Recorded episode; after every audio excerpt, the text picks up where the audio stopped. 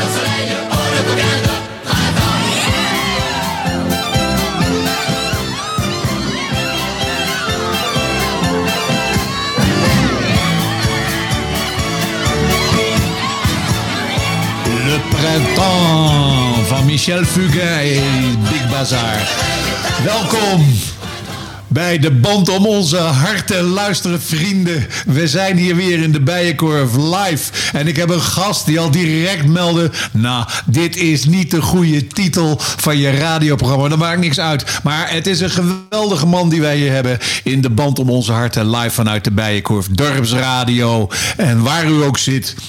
In het noorden, in Groningen, in Haren, in Zwitserland, in Spanje. Of het maakt niet uit, ergens in Zeeland. Wij hebben hier Leo Jansen. En voor al onze luisteraars ver buiten Laren. Leo, vertel eens even. Wie zeide jij? Die zeide gij, ik hoop dat je je huiswerk gedaan hebt. Dat had jij moeten weten. Ja, ik weet het wel, maar de mensen buiten de regio niet. Nou ja, ik, eh, nou, hoe zal ik eh, mezelf eh, omschrijven? Ik ben een, eh, een druk man. En eh, ik heb eh 17 jaar bij de radio gewerkt. En 13 jaar bij de televisie. Toen was ik 52.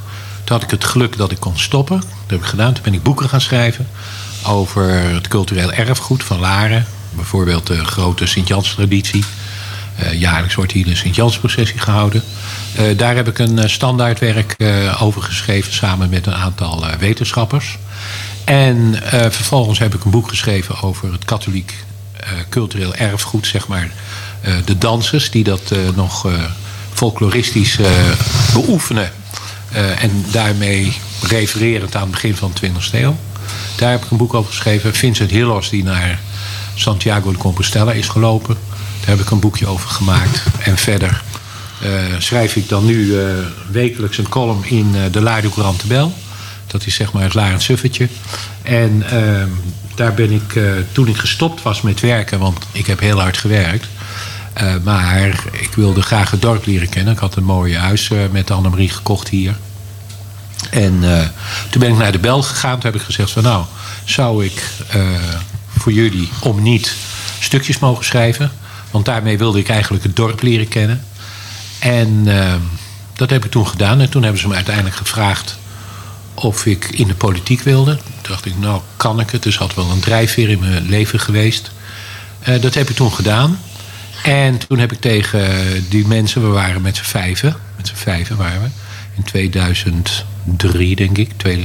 En toen eh, hebben we het helemaal uitgebouwd. Heb ik allemaal marketingprincipes op eh, losgelaten. En dat werkte. En toen wonnen we. Dan gingen we meteen van twee naar vier. Maar toen mochten we niet meedoen omdat eh, een bepaalde partij eh, niet gecharmeerd was van onze fractievoorzitter. Ehm, nou ja, dat heb ik later overgenomen. Toen hebben we gewonnen. En eh, ja, toen moest ik een eh, wethouder zoeken. Maar voor dat geld kon ik geen wethouder zoeken.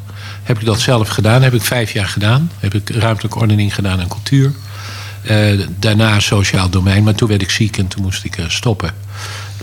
Maar ben doorgegaan met het eh, schrijven van een column in de Laardenkrant de Bel. En dat zijn boeken geworden.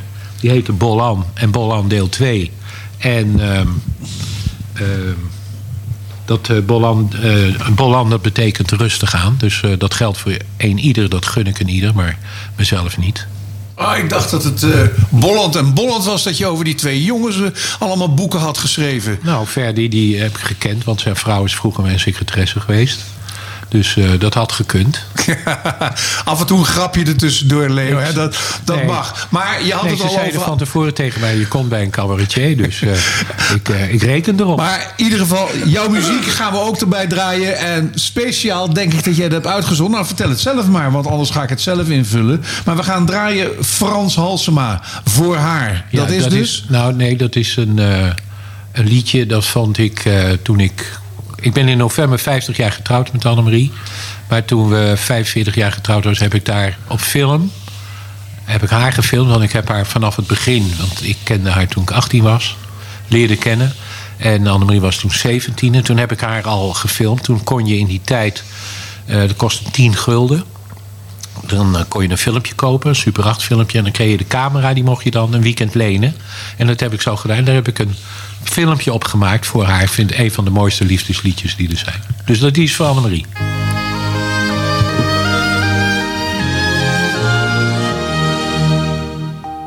Zij verstaat de kunst van bij me horen.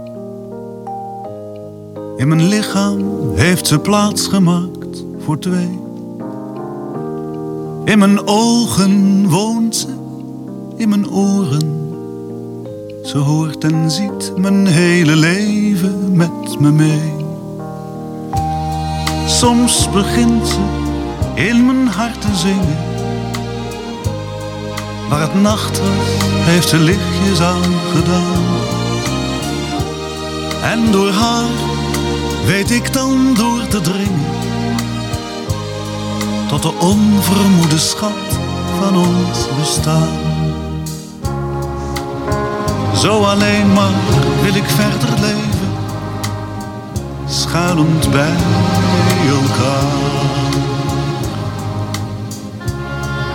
En als ik oud moet worden, dan alleen met haar.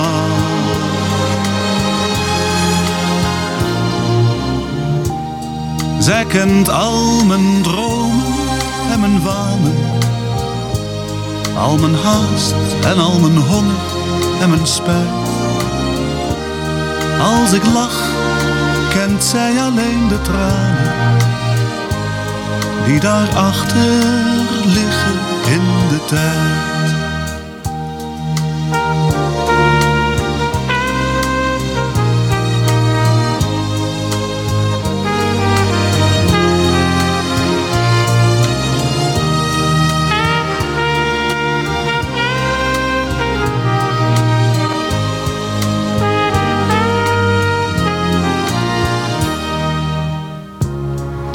Zo alleen maar wil ik verder leven, schuilend bij elkaar. En als ik oud moet worden, dan alleen met haar.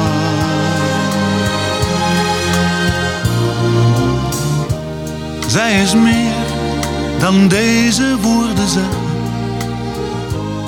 In mijn lichaam heeft ze plaats gemaakt voor twee. Maar wie weet een wonder uit te leggen. En een wonder draag ik met me mee. Speciaal voor Annemarie van Leo Jansen, onze gast in de Bijenkorf live in het meest besproken radioprogramma van Dorpsradio, De Band om onze harten. Kijk Leo, je bent natuurlijk heel serieus begonnen eh, over jouw politieke carrière. Maar je weet ook, als mensen over hun politieke carrière spreken, haken ze direct af. Ja. Dus we moeten nu weer heel erg eraan werken om de luisteraars terug te krijgen. En eh, eh, kijk, jij bent een van de mooiste vertellers. Vertel nou eens even. Jij bent bij de radio begonnen en je hebt zoveel meegemaakt. Steek van wal en laat de luisteraar onder de stoelen liggen van het lachen. Nou, ik zeg altijd, ik, ben begonnen in het grind. Dus ik ben begonnen bij de hoorspelkern. En eh, hoorspelen waren in die tijd waren heel populair. Maar hoorspelen waren in die tijd ook aan verandering onderhevig. Dus zeg maar de, de ouderwetse hoorspelen. Eh, die, eh, dat was, wij begonnen echt met science fiction. Nou goed, en eh, ik ben begonnen in het grind, dus ik maakte geluiden. En dat vond ik geweldig, want ik wilde heel graag bij de omroep werken. En een vriend van mij, die was studiobediende. Dus die legde op alle lessenaars voor het eh, orkest van eh, Charlie Nederpelt, het Varen Dansorkest, legde hij alle partituren neer. En dan ging ik met hem mee. En dan kon ik ook bij radioprogramma's. En ik vond dat echt, ik vond dat een heerlijke wereld. En toen werd er een, eh, op een gegeven moment werd er een inspiciënt gevraagd. Ik moest even opzoeken wat het was. En eh, dat was dus iemand die de geluiden verzorgt. Dus dat heb ik ruim een jaar gedaan. En daar heb ik eigenlijk heel goed leren luisteren. En ik heb heel goed leren eh, fantaseren. Want ik moest natuurlijk, ja, eh, loop jij eens voor drie mensen de deur uit. En ik was alleen, weet je. Dat, en dat hoorspel vroeg dat. Nou ja, en eh, de deur openen en eh, allerlei dingen. Maar ik moest ook vooral de muziek uitzoeken. Dus altijd erg naar de muziekbibliotheek enzovoort enzovoort. Nou, dat heb ik toen gedaan. En eh, ja, daar, kwam ik ook tussen de grote acteurs. Want de regisseur waar ik voor werkte... Dat was Harry Bronk. En Harry Bronk die voerde dat in in de. Eh, in, in, in het hoorspel, eh, bij de hoorspelkern, dat hij werkte met mensen uit theater. Dus echt toneelacteurs. En dat was eh, niet gebruikelijk in die tijd. Maar goed, dus ik zat tussen enorme giganten als eh Koen Flink, Guus. Nou ja, en dan zaten we daar. En dan werd er altijd om 11 uur, s ochtends werd er dan gelezen. Dus dan had je je script. Nou, ik moest dan kijken welke geluiden erbij kwamen, welke muziekovergangen enzovoort enzovoort. Dus was ik druk mee bezig. Maar voordat het om 11 uur begon, was er eerst dan een beetje so- social eh, talk, eh, zullen we zeggen. En dat was altijd gezellig. Want je moet je voorstellen, die mensen die eh, optraden in die hoorspelen, die werden verwend door de NOS. Niet normaal. Dus als er bijvoorbeeld eh, een man had, die had een bijrol, een politieagent, politieagent 2. En die had dan een rol van. eh hey, doorlopen er allemaal achter, ja, ja, doorlopen, het verkeer moet er door. Dus als hij die rol had, dan kreeg hij dus dat script thuisgestuurd. Dan werd hij met een, let op hè, dan woonde hij in Amsterdam, werd hij met een taxi opgehaald. Werd hij naar de Varenstudio gebracht. Gingen we lezen. Dan, dat duurde ongeveer anderhalf uur. Dan gingen we pannenkoeken eten in de varenkantine. En dan werd hij met de taxi werd hij weer teruggebracht naar Amsterdam. En dan moest hij de volgende dag werd hij weer opgehaald in Amsterdam. Weer naar de varenkantine. Moest hij zijn rol spelen. Ja, doorlopen, ja, alsjeblieft. Ja, en dan, en dan, en dan werd hij met de taxi weer teruggebracht. Goed. Maar, eh, dus er was altijd wel een hele gezellige sfeer. Maar die werd natuurlijk ook enorm opgeschept. Hè? Dus toen zat er op een gegeven moment zat er een meneer. En ehm, die had een. eh, dat was de, de spreker van ehm, een populaire kinderserie op televisie. Ik zal zijn naam niet noemen. Jawel. Maar goed, nee, dat doe ik niet. Nee. Namen en rugnummers. Nee, nee, doe ik niet. Maar goed, die man.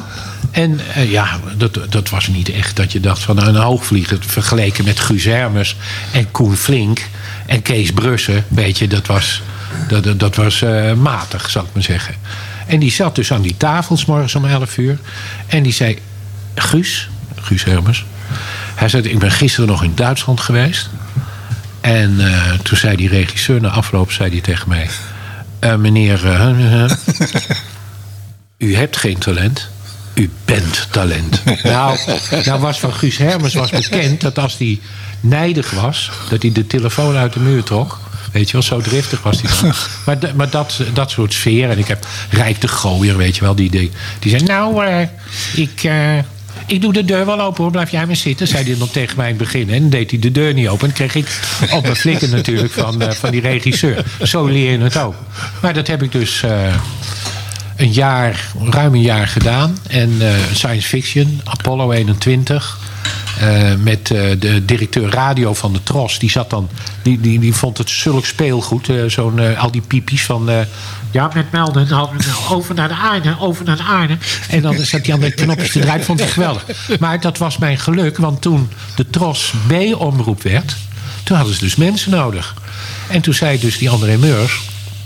En die Harry Bronk, dus eh, zeg maar mijn grote goeroe waarvan ik het vak geleerd heb. Die zeiden van, eh, kun jij niet producer worden bij de Tros? En zo ben ik, bij de Tros kreeg ik een radioprogramma.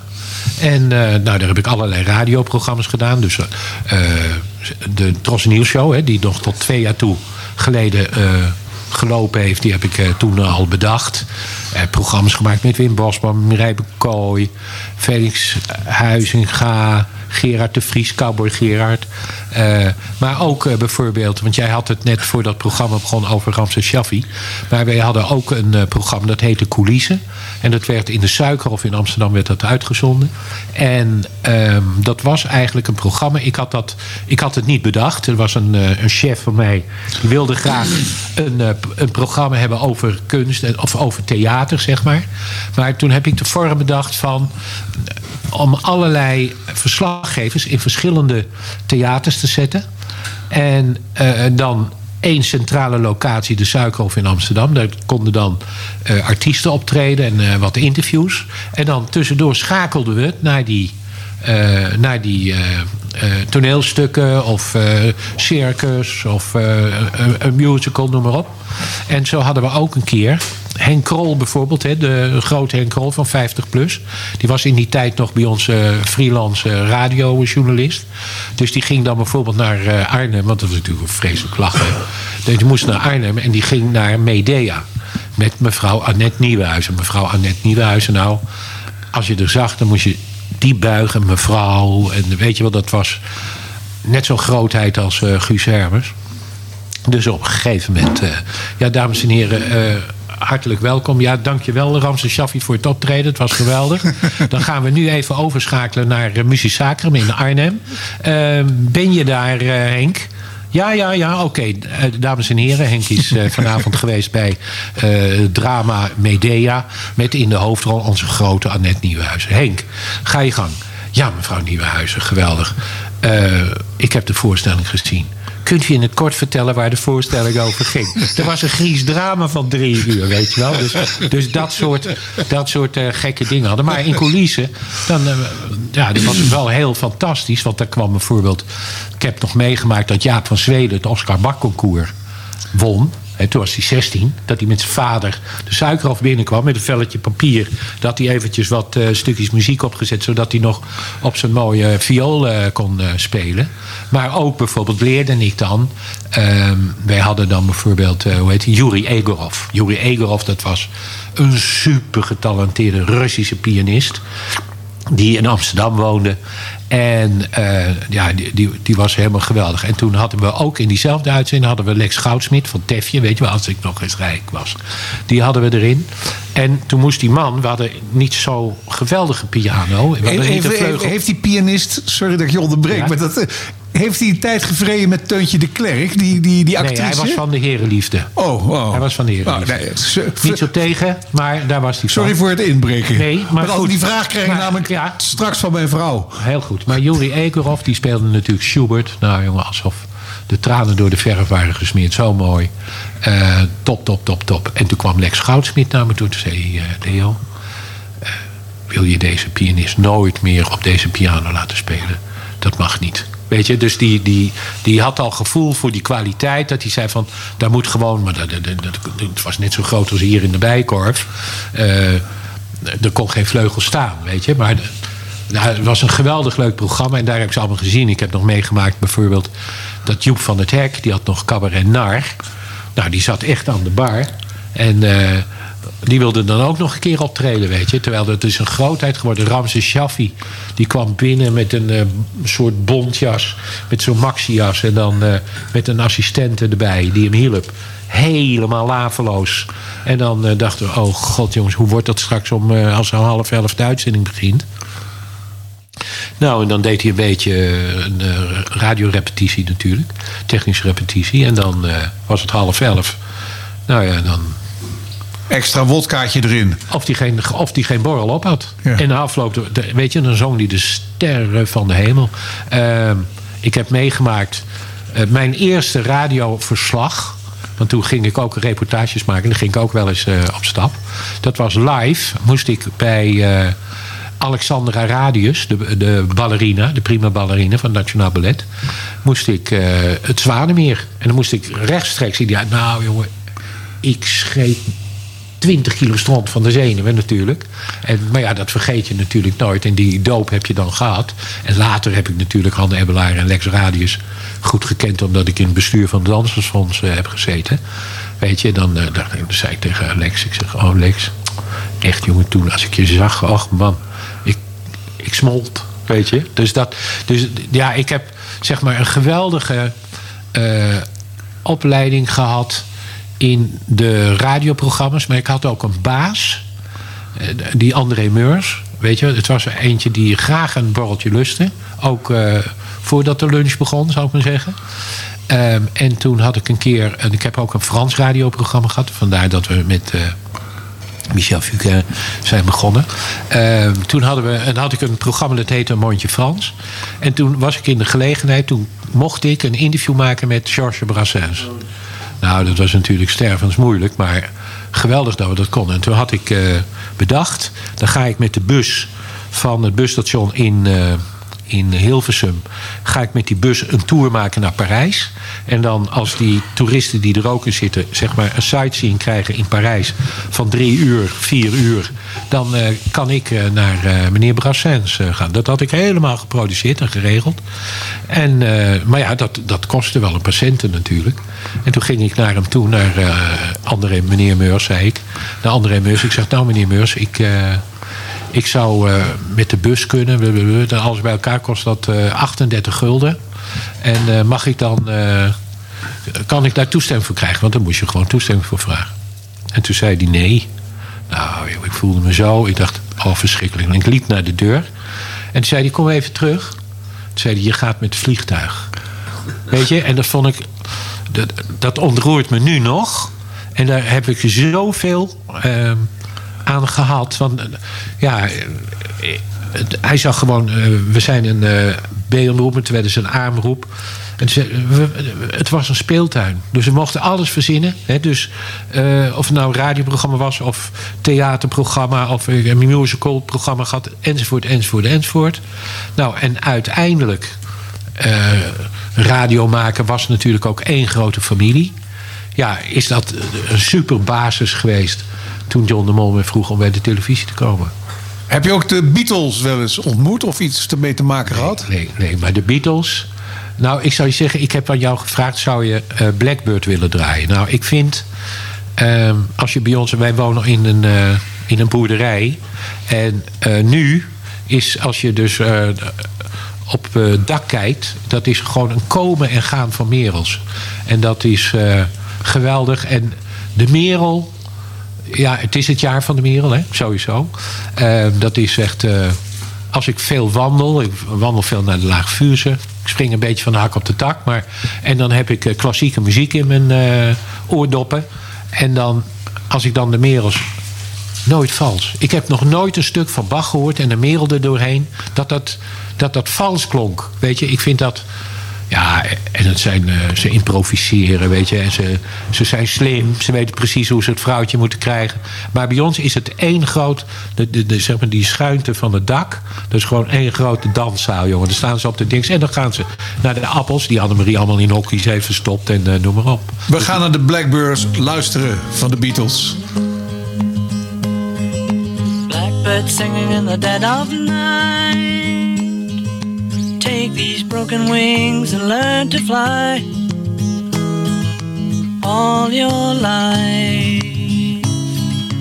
You were only waiting for this moment to arise.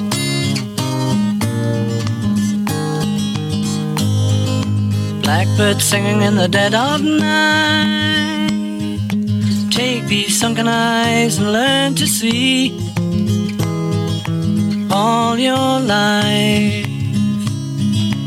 You were only waiting for this moment to be free. Blackbird fly.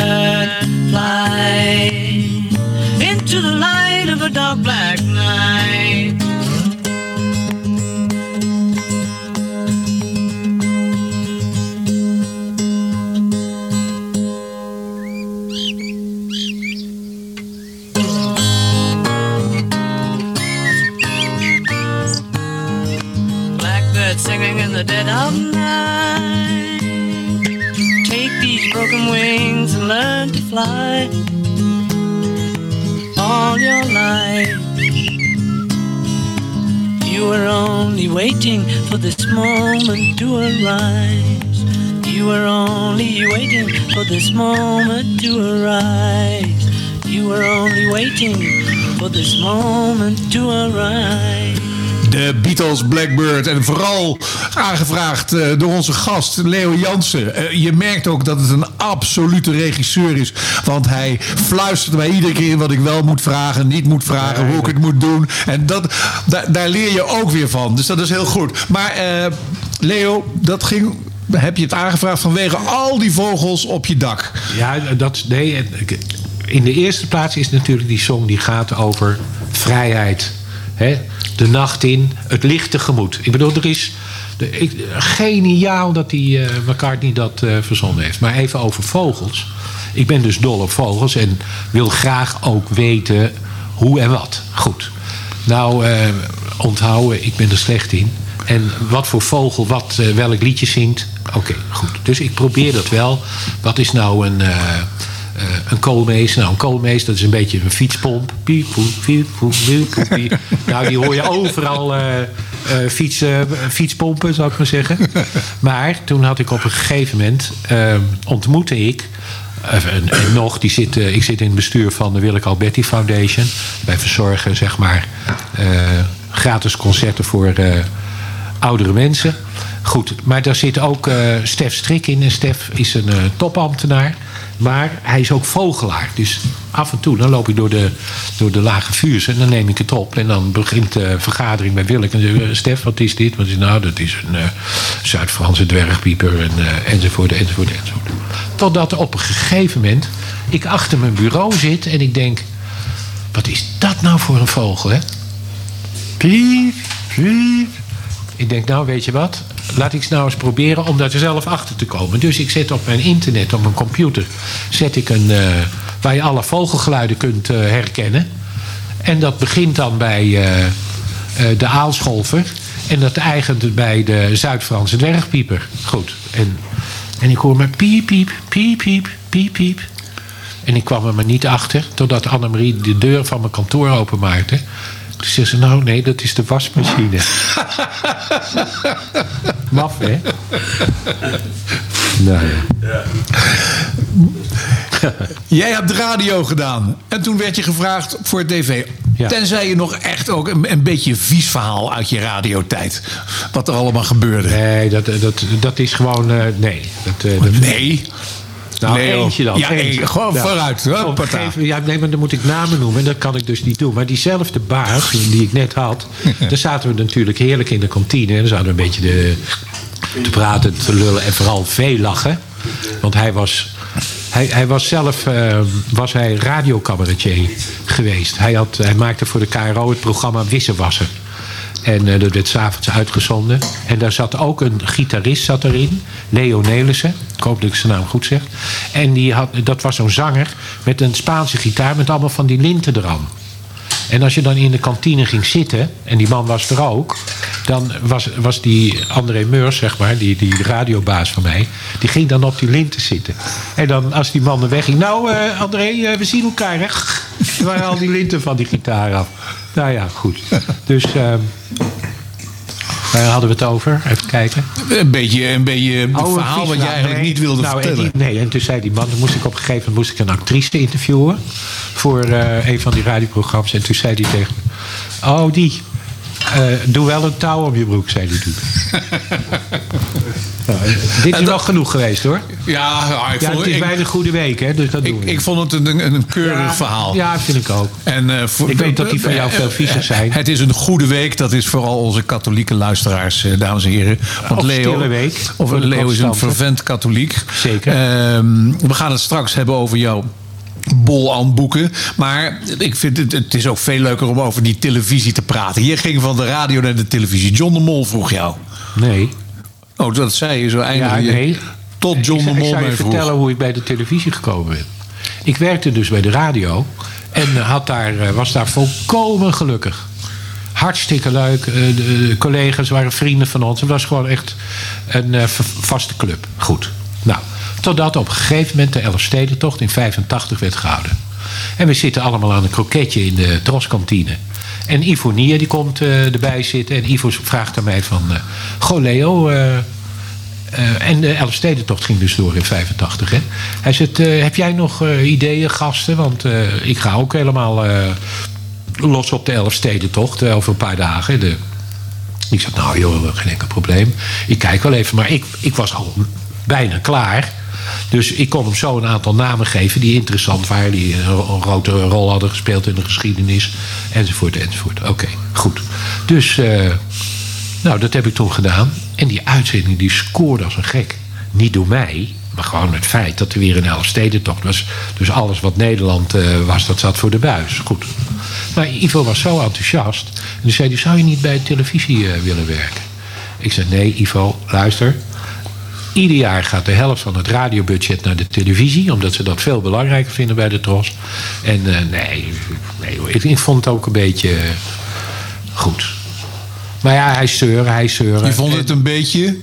nou, ik, ik, radio is gewoon veel bescheidener. Hè? Dat, dat doe je gewoon met je eigen clubje en eh, intiemer. Goed. En televisie is gewoon honderdduizend dingen regelen. Bij de radio zijn dat de dertien bijvo- bijvoorbeeld. Maar goed, eh, En, uiteindelijk... en meer stergedrag. Begrijp ik een beetje hoe je naar me kijkt. Ja, dat, maar dat voelde ik toen nog niet zo hoor. Dat, daar was ik me niet eh, super van bewust. Maar in ieder geval, eh, toen zei hij: Nou, weet je wat? Doe dan de helft radio en de helft televisie. Nou, dat heb ik toen gedaan. Toen heb ik eigenlijk de helft televisie erbij gedaan. Want met radio deed ik gewoon alles door. En toen ging. Linda had een programma. En Linda had een programmaatje, dat was een soort eh, talkshow. En dat liep niet lekker. En toen zei Kees en Daas, dat was de directeur televisie... die zei tegen eh, John de Mol... dan moet je Leo vragen. Die moet je vragen of hij eindredacteur wil worden. Dat, nou, dat vond ik wel interessant, dus dat heb ik toen gedaan. Ehm, Ivo ben ik toen mee opgehouden, zeg maar. De radio nog wel. En toen, ehm, toen kwam er weer de Was dat voor Ivo, dat programma wat nu net gestopt is? Nee, ik heb voor Ivo heb ik eh, de tv-show. Dus eerst als redacteur heb ik eh, een jaartje gedaan. Ehm, iets langer, denk ik, twee jaar. Ehm, veel van geleerd, want Ivo kon je enorm veel leren. Die had eh, een tweeling, hè, dus eh, goed in de invalshoeken, eh, associatief denken, fantastisch. En ehm, toen heb ik Linda gedaan, want Linda dat liep niet zo lekker. En toen zei Kees en Daas dus van, vraag Leo. Nou, zei John, die professor wil ik wel eens ontmoeten, weet je. Zo ging dat. En dat heb ik toen gedaan. En dat, het geluk zat met me, dus dat programmaatje dat, eh, dat ging naar boven. En toen kwam Harry de Winter. Die kwam met Trivial Pursuit onder zijn arm bij Kees en Daas. En die zei van, eh, kun je daar geen eh, televisie van maken? Toen zei hij, nou moet je naar Leo gaan. En dan heb ik daar Tros Triviant van gemaakt. En ik weet nog ja, hoe dat ging. Dus moet je je voorstellen. Dus eh, wij hadden dat helemaal uitgeprobeerd in Hof van Holland. En eh, ik, ik had eh, dingen bedacht, een cirkel erin. En vragen stellen, filmpjes, noem maar op, noem maar op. En toen heb ik samen met Harry... liet ik dus het eerste programma van Tros Triviant zien aan de Kees en Daas. Deurtjes gingen open van de televisie. Nou, en klaar, helemaal klaar. Het was klaar. Toen zei de directeur, die zei... ik heb nog nooit zo'n kut programma gezien. en een enorme eh, hit geweest. Dat jaar eh, heeft gelopen. Maar goed, nog eventjes terug. Eh, toen liep dat dus met... Maar leg eens even uit. De directeur zei, ik heb nog nooit zo'n kutprogramma Ja. gezien. Maar het is toch uitgezonden. Ja, ja, ja. En dat heeft twee jaar heel goed met veel succes gelopen. Nou ja, god, kijk, dat is ook maar even tussendoor. Toen ik naar televisie ging, toen zei ik tegen Ivo... zei ik, nu ga ik dingen van mijn boek ver, verraaien... maar toen zei ik eh, tegen Ivo... Ivo, leg me nou eens uit, hoe werkt het bij televisie? En toen zei hij tegen me... Leo, het is heel simpel. Ieder argument voor ja geldt ook voor nee. Dus zorg maar gauw dat je de touwtjes in handen krijgt. Later heb ik hem nog eens, eh, toen hij officier werd in de Orde van Oranje Nassau, daar heb ik hem nog tegen hem gezegd. Toen kon hij zich niet meer herinneren, maar hij heeft het echt tegen me gezegd. En, en zo werkt het ook. Absoluut. Maar goed, toen eh, bij John de Mol, dat liep eh, lekker. En opeens kreeg ik een telefoontje van John Morris. En John Morris was de directeur televisie bij Joop van den Ende. En die zegt, zeg Leo... dus Kees en Daas had kennelijk eh, gepraat. Maar John en Joop die waren nog niet together. Hè? Die waren nog eh, concurrenten, zware concurrenten. Nou, toen zei Joop van... eh, of het zei John Worries tegen mij... ken je die en die? Ja, die ken ik goed. En zei, nou, zou je niet... Joop is erg geïnteresseerd in je en hij, zoekt een hoofd eh, informatie. Ik zei, ja, ja. Maar ja, goed, ik had in die tijd... Joh, hij zat in Aalsmeer. En ik had geen rijbewijs. Ik was wel tegen de... Tegen de 40, denk ik. En ik had geen rijbewijs. Ik deed alles op de fiets. En toen dacht ik, ja... Maar ik had wel een man in eh Bussum die. Dat was een, eh, een oud officier of zo. Een oude sergeant of een oude luitenant. En die had een auto en dan kreeg hij mijn kilometervergoeding. En als ik dan in het land moest zijn ergens... dan, dan bracht hij me ergens naartoe. En dan gaf ik hem wel op het eind van het jaar een paar langspeelplaten of zo. Hè? Goed. Nou, dus eh, ik bel Herman op. Ik zeg, Herman, eh, kun jij me naar Alsmeer? Nou, ik naar Alsmeer. Dus zij eh, zat ik in de kantine. Ik zei tegen Wim Bosbo, waar ik toen de programma's mee maakte. Ik eh, ben er gevraagd door. eh, nou, eh, interessant, jongen, interessant. Misschien kan je nog een oude serie maken over mooie informatieve dingen. Over oud-NSB'ers, leven nog, weet je. Een mooie dertiendelige serie. Nou ja, goed. Nou, toen ben ik daar naartoe gegaan. En toen heb ik daar met hem gesproken. Nou, ik kwam in een wereld terecht die ik niet kende. Dus marmer op de vloer, grote buste van eh Mary Dresselhuis. Een bankstel. Weet je, dat was je bij de Mol, eh, zaten we op de tweede loswal, op de Nieuwe Havenweg. Nou, dat was gewoon. eh, we konden nog net met elkaar eh, allemaal in die ruimte zitten, weet je. Dus, maar goed, ik dacht, nou, dit is wel chic. En, en, en Ivo had mij wel eens verteld dat het verschil tussen John de Mol en Joop van den Ende was de biefstuk. Die was. Joop, Joop was een voorgebakken soigneur. Weet je, dat, dat, dat zat echt helemaal in hem. En John was toch wel wat zakelijk. Maar goed, eh, toen speelde dat nog niet zo. Maar toen eh, zei hij van, nou, eh, ik wil je wel hebben. En het is echt waar, het is gebeurd. Ik ging naar, naar huis door Herman. Ik ging achter mijn bureau zitten bij de Tros en toen ging de telefoon. Toen belde René Stokvis op. En die was televisieproducent, die woonde in Laren. Hij zei, Leo, ik heb zoveel over je gehoord, zou je niet eh, bij mij eh, willen werken? Hij zegt, eh, nou, ik op de fiets naar Laren. Ik denk, oh, dat is wel leuk, weet je, want ik kende Annemarie natuurlijk al. En ik denk, nou, Laren is ook wel leuk. Nou, en die noemde een bedrag. En toen zei ik, nou ja, dat was al veel meer dan ik verdiende. Ik zei, nou, daar moet u nog even over nadenken. En, nou ja, zo is het eh, gaan rollen. Maar toen vertelde ik dat dan John. Dan had ik wel een open relatie, eh, open gesprekken mee over dat soort dingen. Want ik ben gewoon enthousiast. En toen zei hij, wacht nou even joh, wacht nou even. Want, Joop die zat dan, kom je nou, kom je nou. Dus toen heb ik een brief geschreven van, geachte heer Van de Ende. meer dan hartelijk dank voor het aanbod. Ik ben er enorm trots op, maar ik zal er geen gebruik van maken. Ik eh, blijf hier in Hilversum werken. Goed. Nou, dat was natuurlijk... Mensen die hadden het over zo. Die weigert eh, bij Joop eh, te gaan werken. Goed. Later is dat verhaal een eigen leven gaan leiden. Want toen, eh, toen zeiden ze van... ja, hij is niet naar Joop van den Ende gegaan. om- hij wilde een auto met chauffeur. Dat is helemaal niet zo. Maar als Joop me ziet, ik zie hem niet zo vaak meer... maar dan zei hij altijd... en hoe is het met de chauffeur? Ik zeg, hey, Joop, dat houden we erin. Hè? Of niet. maar goed. Eh, Is nu ook ontrafeld. ja, maar oké. maar in ieder geval, toen, ben ik, eh, toen zei John tegen mij... nou, Willem van Kooten die begint eh, in februari met televisie. Kun je niet... wacht nou even, joh. Dan, en, en nou ja, en, Wim, Willem van Kooten die kwam regelmatig met John binnen. En nou ja, dan kenden we elkaar en dat was wel hartstikke leuk. Goed. Nou, en uiteindelijk heeft eh, John me toen een... eh, ja, toen is die brief, dat is een rol gaan spelen. Dus heb ik tegen die Herman, die voor mij af en toe eh, bij een ritje deed... Ik zei, breng jij die brief even naar Joop van den Ende. Van, hartelijk dank, ik maak geen gebruik van het aanbod. Bub, bub, bub, bub. Goed. Zo kwam je natuurlijk aan, ja, maar toen- aan je beeld auto met chauffeur. Ja, exact. Maar wat gebeurde er? Toen belde... Toen ben ik naar Kees dan Daas gegaan, directeur televisie. Ik zeg, nou, eh, ik eh, ga niet naar Joop toe, ik, eh, ik blijf hier.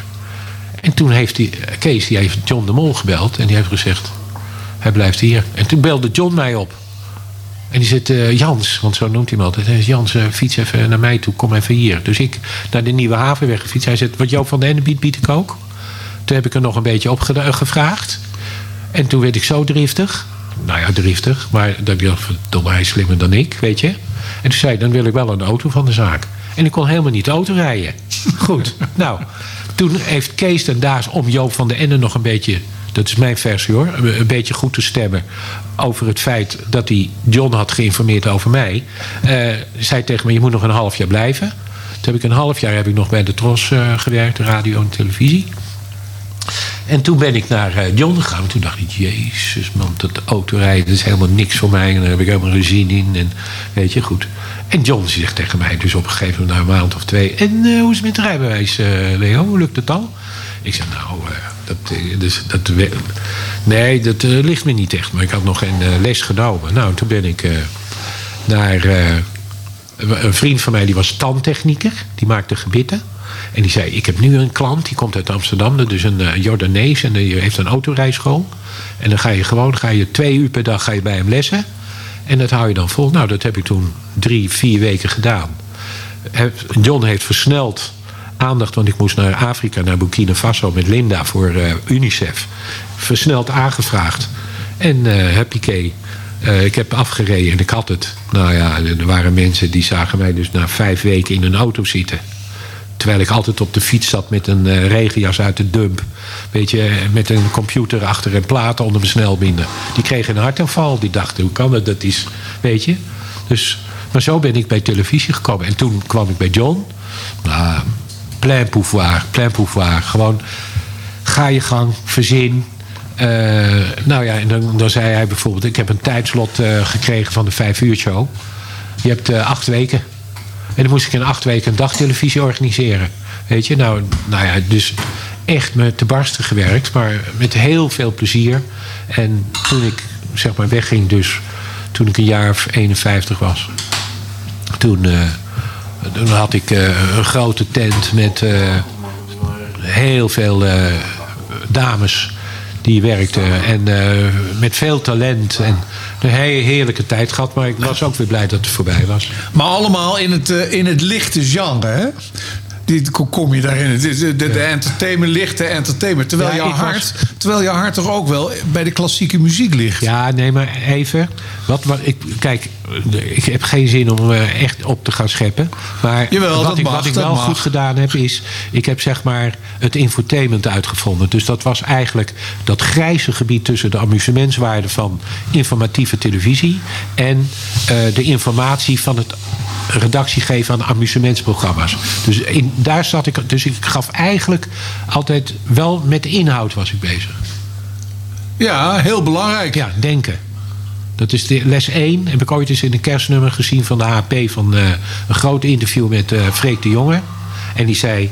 de basis van alles is denken. Dan gaan wij nu bij een prachtig pianoconcert denken. Mag ik daar iets van zeggen? Ja, tuurlijk. Wat heel bijzonder aan dit Tuurlijk, pianoconcert vertel, is... eh, leidt het helemaal Nou, in. dat pianoconcert begint met bom, bom, bom, bom. Dat hoop ik dat wij het goede hebben Ja, uitgezocht. dat hoop ik ook.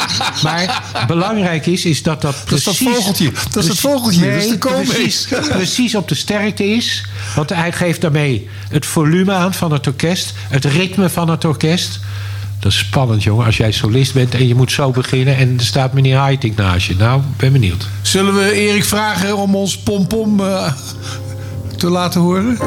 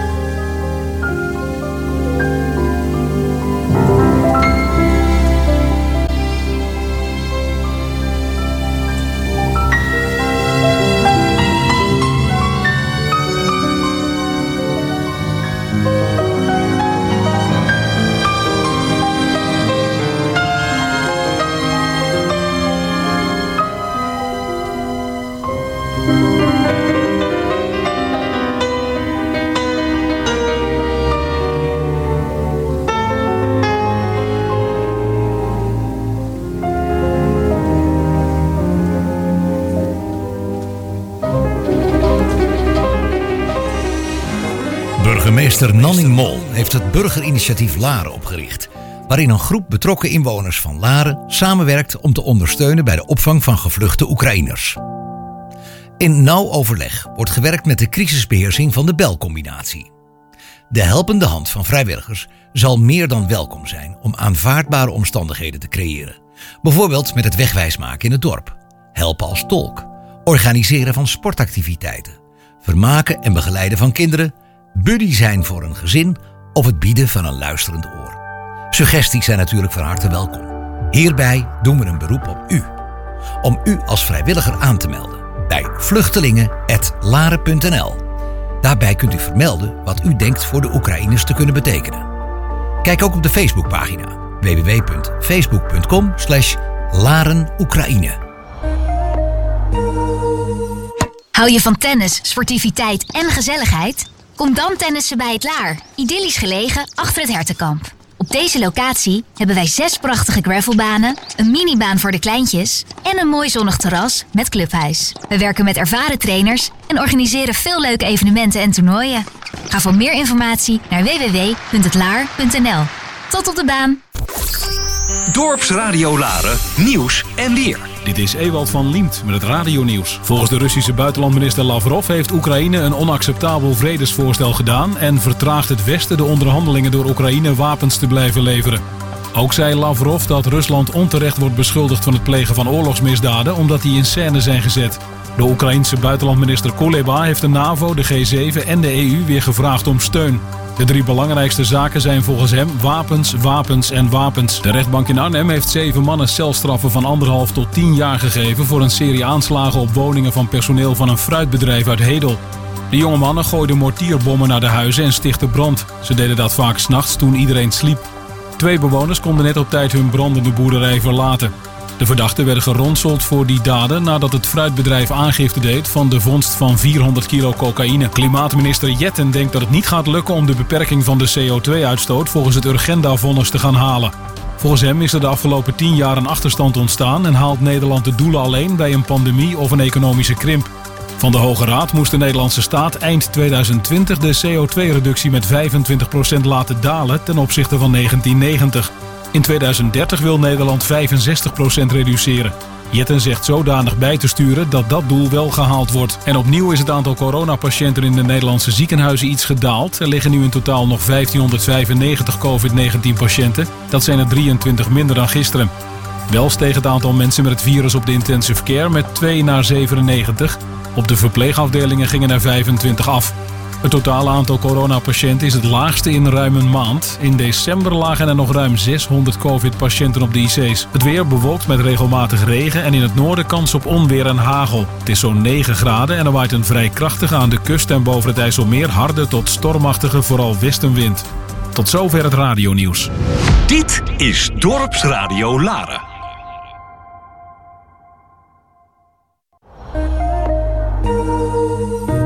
Plus. De vitamine speciaalzaak in het Gooi. De winkel waar met aandacht, tijd en vakkennis gewerkt wordt aan een gedegen advies voor u. Op maat. Een speciaalzaak met een zeer uitgebreid assortiment aan vitamine, mineralen, kruiden, sportvoeding en natuurlijke huidverzorging.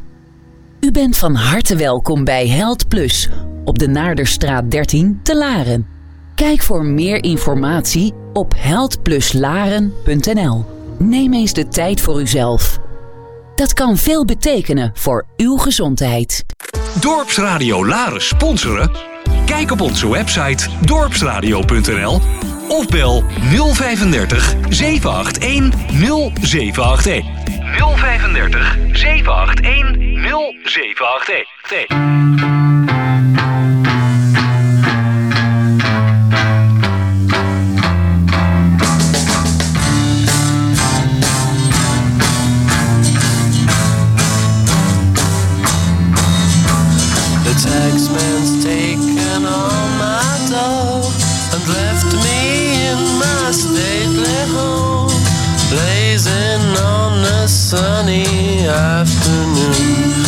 I can't sail my yacht, he's taken everything I got. All I've got's this sunny afternoon.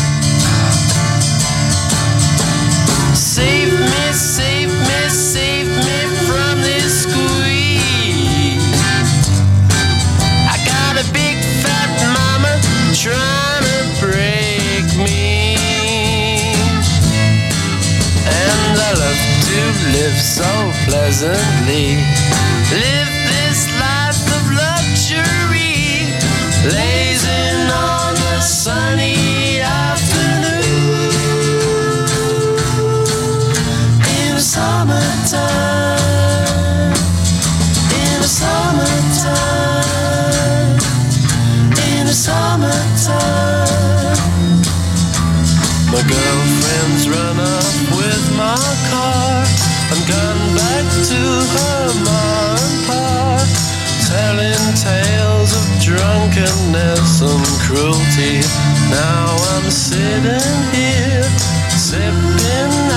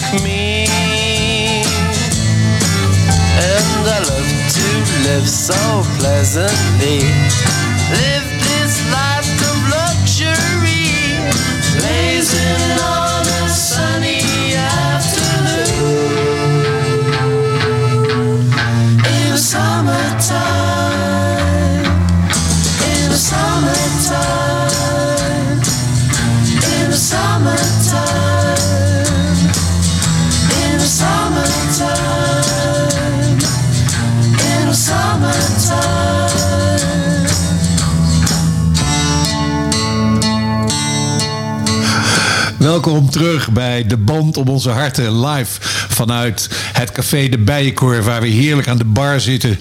Er wordt ook eh, gegokt, eh, er wordt alles gedaan hier, maar de Er kan gezelligheid. nog worden gebiljart. En er, wordt ook, eh, er kan gebiljart worden. kan je dat nog zeggen? U kunt langskomen, u hoort het al. Onze gast Leo Jansen heeft zoveel te vertellen. We zien dat ook eh, aan de hoeveelheid muziek die we gedraaid hebben. Want eh, dat is eh, relatief minder, maar de verhalen zijn enig. Want Leo Jansen is, ja, hij is zelf wel re- redelijk bescheiden. Tenminste, als hij live door u te beluisteren is in de band om onze harten. Maar het is een van de meest creatieve mensen die wij gehad hebben in Hilversum. En er is om hem gevochten. Maar nu uiteindelijk zit hij toch hier bij ons aan tafel. En Leo, eh we eindigden bij. eh, nou, nee, ik ga het anders de vraag stellen.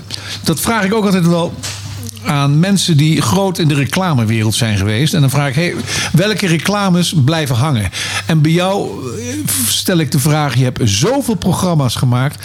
Maar wat zijn jouw toppers geweest? Mijn topper is de avond, de galaavond eh, met eh, Nelson Mandela. Daar heb ik een half jaar aan gewerkt. Vond ik echt geweldig om te doen en te ontvangen en eh, noem maar op. En eh, Jan Nagel die deed eh, eh, de- de eindredactie van het programma. Maar ja, er was natuurlijk een enorm succes dat Mandela naar Nederland kwam. En eh, Ruud Gullit de gouden bal gaf. En Paul de Leeuw werkte er aan mee. Dat was fantastisch. Het 65-jarig bestaan van de VARA. Wat van smiddags 4 uur tot eh, twee uur s'nachts was. Eh, ook een grote hit geworden. Maar ja, eigenlijk, maar mijn eigenlijke programma's, dat zijn natuurlijk...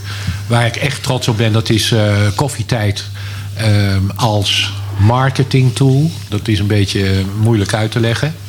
Maar ik heb een hele manier eh, bedacht van hoe je om zou kunnen gaan met eh, eh, spotcommunicatie en non-spotcommunicatie. Dus zeg maar reclames die gewoon in een reclamebox zitten, maar ook reclame die in een televisieprogramma zitten. Daar is Koffietijd eigenlijk een heel goed voorbeeld van. Eh, dat heb ik eh, gedaan, natuurlijk vijf uur show. Maar ik heb ook Vakantieman gedaan, Peter R. de Vries. Ehm, ik heb computerprogramma gedaan voor Veronica. Eh, ja, eh, 40, 50 eh, programma's. Op een gegeven moment had ik Team voor Taal. Daar heb ik ook allemaal hele goede herinneringen aan. Koken met sterren, met Cas Spijkers. Dus ja, god joh, ik kan, ik kan daar een boek over schrijven. Nou, dat zijn dus de herkenningspunten. Maar nu gaan we natuurlijk weer vragen, net zoals je bij de radio hebt meegemaakt. Veel gelachen, veel ondeugende dingen gedaan. Noem er eens een paar. Nou, Als jullie bij elkaar kwamen om een beetje te conf... weet ik veel wat. Bij televisie bedoel je? Ja, ja, we, we zitten nu in je televisietijd. Ja, ja dat is toch wat, eh, wat minder. Ehm, de- wel hebben we altijd veel gelachen, natuurlijk. Want eh, ja, ook dat zijn die, die teams van zo'n televisieprogramma. De- de- ja, dat, is ook, eh, dat wordt ook familie, weet je. En dat, dat liep dan één seizoen. En dan werd het eh, beëindigd met een slotfeest. En dan... eh, ja, dat, dat was echt een, hecht, hecht. En er werd te hard gewerkt. En, want je moet je voorstellen, dat waren meiden van, van 2, 23 jaar, 24 jaar. En die hadden soms een budgetverantwoordelijkheid van 2 miljoen of zo. Hè? En, en die konden dat geweldig. Maar ja, wat we daar... Maar het is Ja, niet heb- eh, nou, net zo lachen wel- als de man die één Nou, zin had in een, in een stuk en dan met de taxi kwam. Nee, en, ik, eh, wat- ik had dus een kantoortje voor de vijf uur show. En dat was eigenlijk eh, aan de Franciscusweg, waar RTL 4 zat. Dat was natuurlijk helemaal geen eh, luxe. Ik zat er echt eh, met Mariette Nieuwboer, die mijn assistent was. En waar ik enorm veel aan te danken heb eh, gehad en nog. Mariette die, die zat daar, maar dan ging ik om tien voor vijf delen, want dat vond ik altijd leuk. Dan ging ik altijd het publiek opwarmen. En dan, nou ja, er zaten daar dus, weet ik wat, honderd mensen. En dan had ik een heel verhaal van, eh, dames en heren, geweldig dat u er bent. Maar ik begrijp natuurlijk wel dat het heel erg belangrijk is dat u eh, meedenkt en eh, mee applaudisseert. Belangrijk.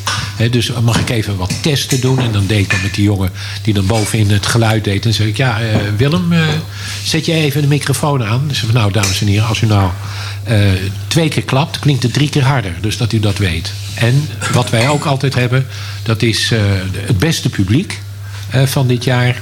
Dat krijgt altijd een reis aangeboden naar Disneyland in Parijs. Nou, dus die mensen die klapten dan de, de, palmen uit hun hand, zal ik maar zeggen. En dan was altijd een flauwe grap die ik maakte. Ja, Willem, u bent tweede geworden. Weet je. Nou, dan had ik meteen al de lach. En dan dachten ze van nou, boef. Eh, zo ging dat natuurlijk. Maar ehm, ik had, eh, dan schiet hij er alweer bijna uit. Oh ja, op een gegeven moment, je moet je voorstellen, je had dus Catherine en Viola. Nou, dat duo, dat eh, presenteerde...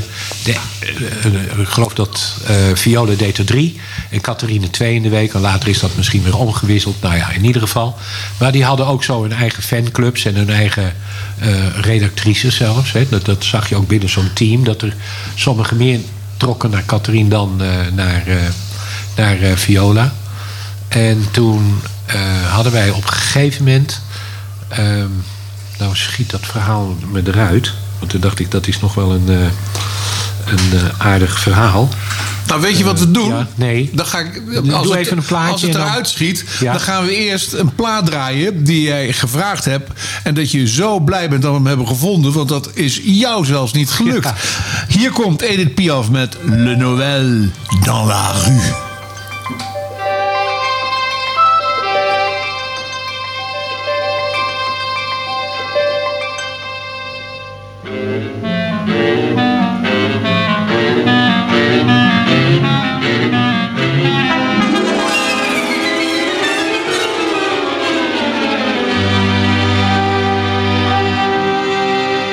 Où t'en vas-tu courant ainsi sur tes pieds nus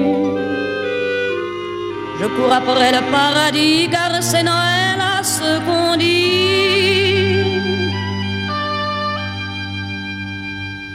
Le Noël de la rue, c'est la neige et le vent. Et le vent de la rue fait pleurer les enfants. La lumière et la joie sont derrière Ni pour toi, ni pour moi, c'est pour notre voisine. Mon petit, amuse-toi bien en regardant,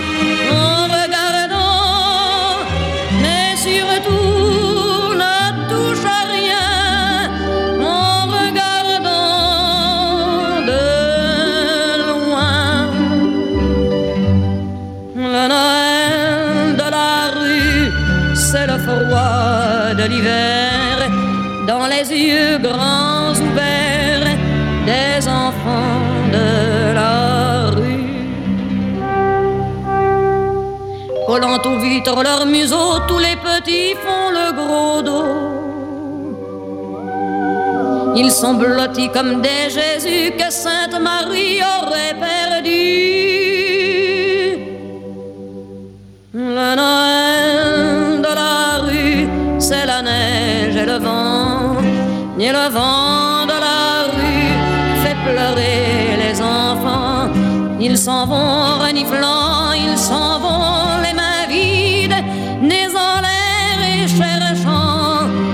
étoile splendide.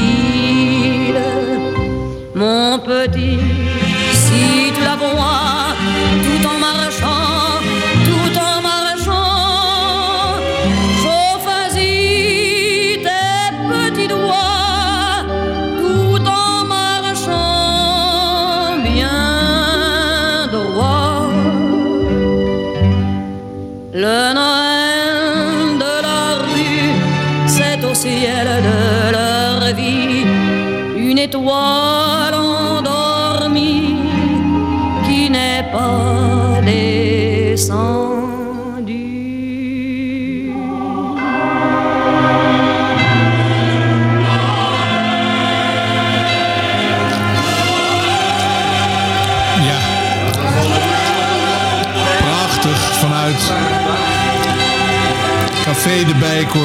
Zoals u hoort. Helemaal in kerststemming. Helemaal in kerststemming zijn we. Ton kwam met een grote kerstboom aanlopen.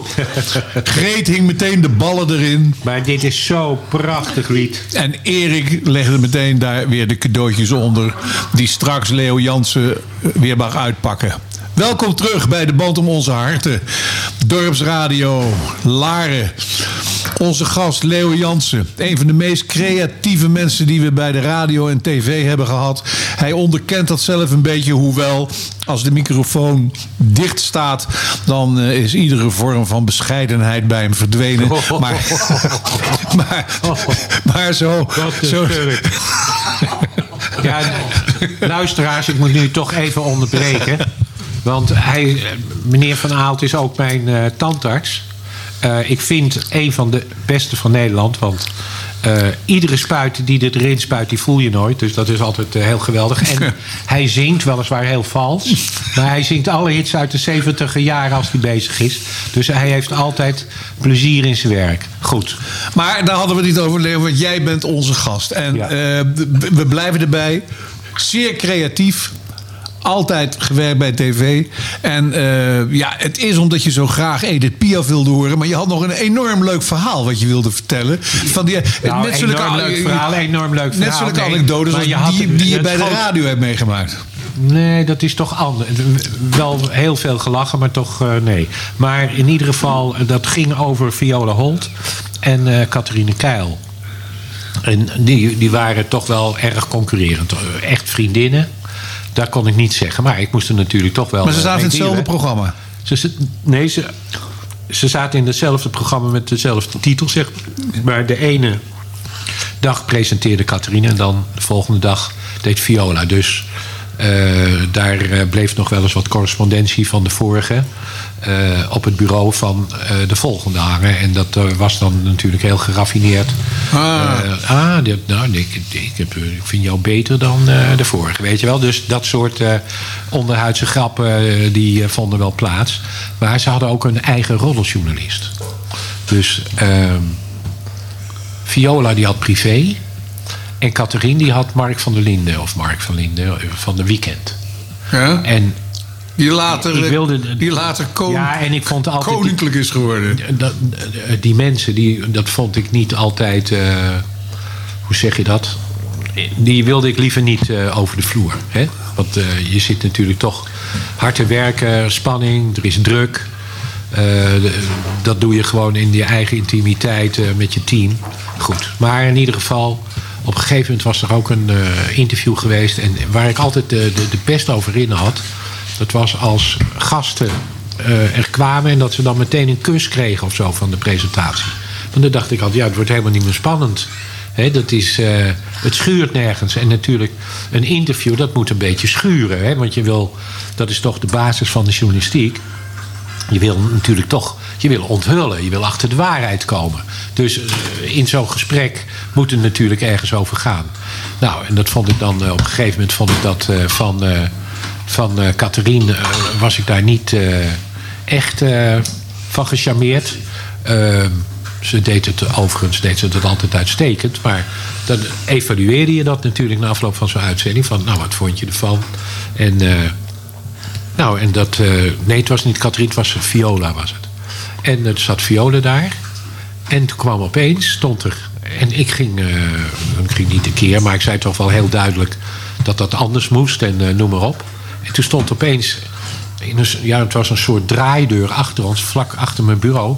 stond opeens eh, die Mark Verlinden, die stond. Ik dacht, shit jongens, dan krijg ik straks die hele ruzie... wat ik tegen de gezegd heeft, heb... dan krijg ik eh, straks eh, op mijn bord eh, terug via zo'n blad. Maar nee, ik, ik heb daar één keer dat de- John tegen mij zei van... er was mijn eerste reis naar... ehm, met Linda de Mol naar Burkina Faso, was dat, voor UNICEF. En toen had John tegen me gezegd... ja, ik heb geregeld dat er iemand van, van de roddeljournalistiek meegaat. Of van de, de bladen of zo, riep hij dan.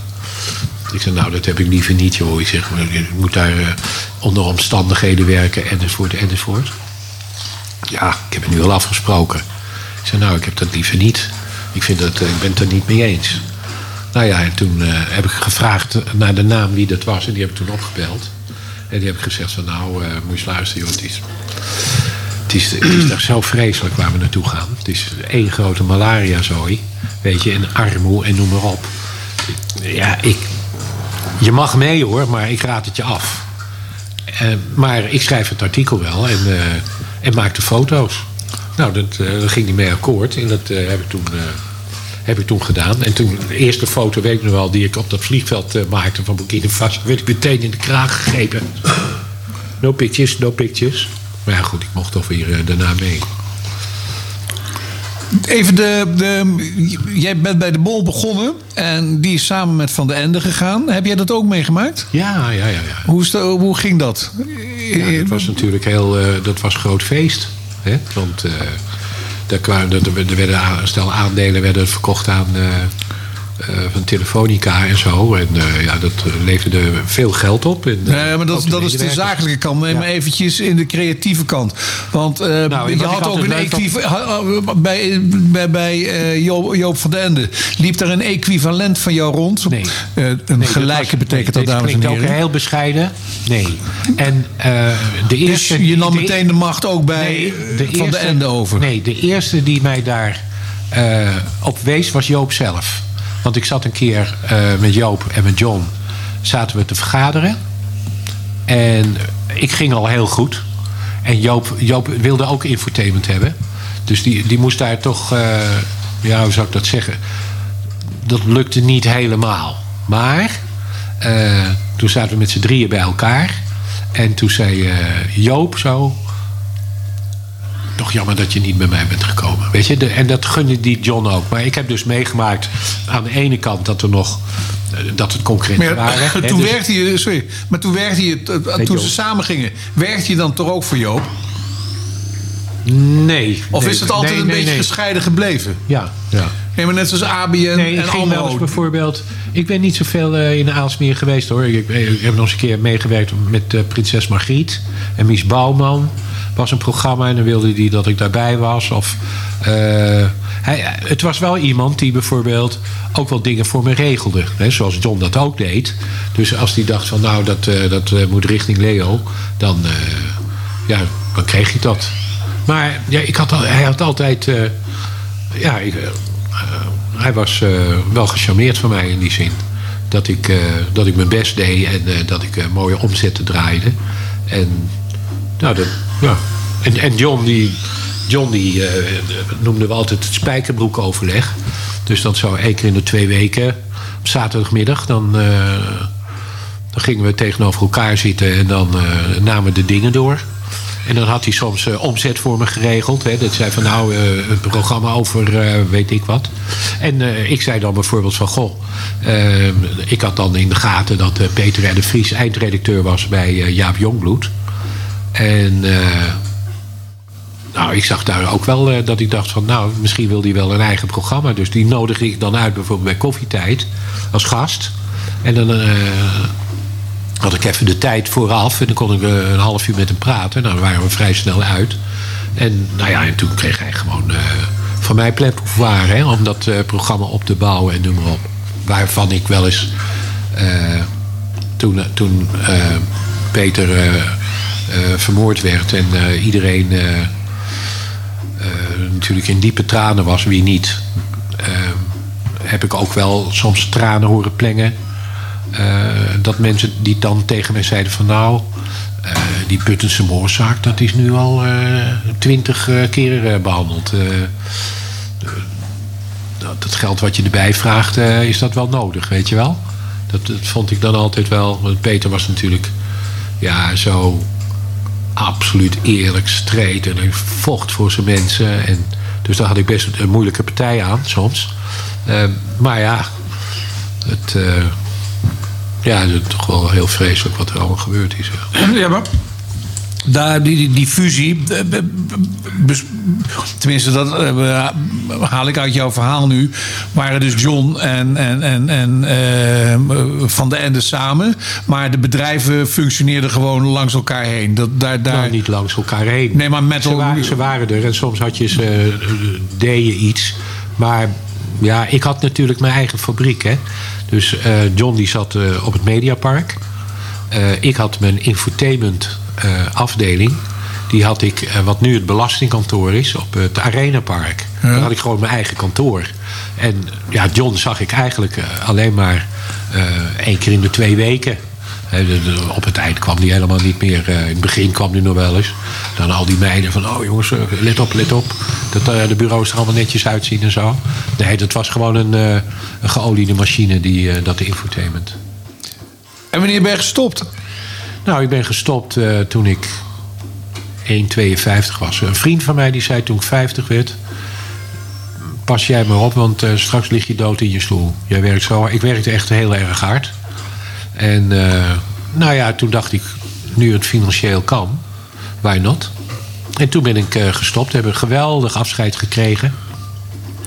Met Hans van Wilgenburg. En eh, die interviewden dan allemaal gasten. Dus Linda en John en eh eh, Catherine en Viola. Nou, die, die stonden ook alweer meteen met elkaar een beetje te kiften, weet je wel. Ook, ook in dat programma. Maar wat ze gedaan hadden, wat echt geweldig was... dat was dus in het arsenaal. En daar hadden ze... als je naar mij kijkt, heb je een bril een neus en een snor. Daar heb je toch in feestwinkels heb je toch van die. Die kan je dan kopen. Dan, dan doe je zo'n bril met een snor. Dan hadden ze dus alle gasten die er waren. Die hadden ze allemaal zo'n ding gegeven. Dus ik werd met een grote limousine werd ik, eh, op Mauversand opgehaald. En eh wup, wup, wup, wup. En precies een teken. En toen kwam ik het arsenaal binnen. Tenminste dan het theaterdeel hè, van het arsenaal. Er zat een vriend van mij die zat achter de piano. En toen ging die deur open. Toen zag ik opeens al die koppen zo. 400 met die bril en zo. Dat vond ik echt geweldig. En dat heb ik toen... eh, ja, en toen, en toen is eigenlijk even heb ik het rustig aangedaan. maar toen ben ik, ja, ik wilde gewoon dit dorp leren kennen. En toen ben ik dus stukjes gaan schrijven. Maar toen jij binnenkwam, zongen ze allemaal We Are In Love.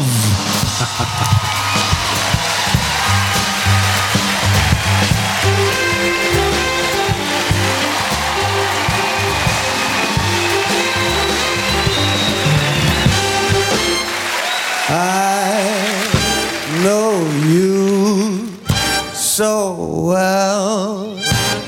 can tell by the sound of your voice if you're really in love with me. You are, yes, you are. You know I can't lie.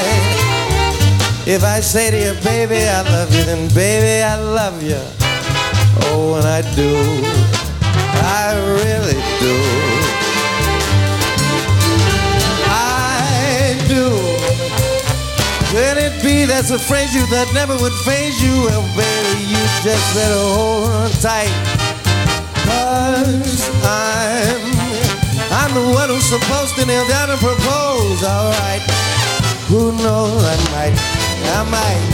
So, when I kiss you goodnight, just sleep tight with the thought that you'll always be caught up in love with me. And you'll dream that the stars up above have the answer of whether we'll be or whether we won't be in love. Well, we are. Yes, we are.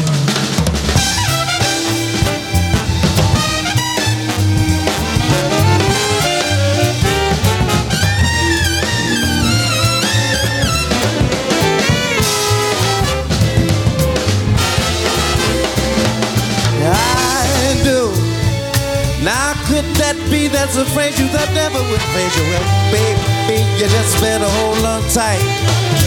Cause I'm, I'm the one who's supposed to kneel down and propose, alright? So, when I kiss you goodnight, just sleep tight with the thought that you'll always be caught up in love with me. And you'll dream the stars up above the answer whether be, we won't be love. Well, we are, we are. Zitten we alweer in het laatste half uur van het geweldige programma. Ja, tot nu toe wel een van de topprogramma's van Dorpsradio. NL, Dorpsradio Laren. En het programma dat heet Leo, de band om onze harten. Jij als gast, vreselijke leuke verhalen heb je. En eh, ja, de fotografen die lopen er om ons heen om ons te, vast te leggen, zodat eh, straks alle media daar eh, Profijt van hebben. profijt van Ja. hebben. En, ze mogen, en ze mogen dat natuurlijk ook gebruiken. Ja, Maar eh, d- d- jij bent gestopt, 51 jaar. Prachtig eindfeest. Allemaal liepen ze als een Leo Jansen rond. En wat gebeurde daarna met je? Nou, toen, eh, wat ik zei, toen ben ik eh, naar de Luide Courant de Bel gegaan. Ik heb een eh, cameraatje gekocht. En toen heb ik aan Toon Bruggeling gevraagd of ik stukjes om niet mocht schrijven voor de Bel. Want ik wilde het dorp leren kennen. En dat heb ik toen gedaan. En er zat in de achterhoofd zat natuurlijk ook... ik wilde heel graag een boek schrijven over de Sint-Jans-traditie. Dus daar heb ik ook mensen voor benaderd, enzovoort, enzovoort. Nou, na anderhalf, twee jaar had ik een eh, behoorlijke indruk van het dorp. En noem maar op. En eh, nou ja, dat heeft zich helemaal ontwikkeld. De boeken zijn gekomen. Ik heb toen eh, Vincent Hillhorst begeleid op zijn reis naar Santiago de Compostela. Hè. Die liep van Laren naar, naar Spanje. En eh, daar ben ik regelmatig ben ik op gaan zoeken. Er naartoe gevlogen of naartoe gereden. Zodat hij eh, zijn doel eh, kon halen. Dus daar hebben we de Boto Fumera. Boto Fumera hebben we daar gezien. Het grote wierooksvat waardoor die kathedraal, de Jacobuskathedraal, heen en weer slingert. Het is fascinerend om te zien. Spreek jou zeker erg aan. Ja, dat vond ik echt geweldig. En eh, nou ja, vakantie. En, maar ja, toch ook wel ingezet voor het dorp. En eh, toen kwam dus eh, de politiek uiteindelijk.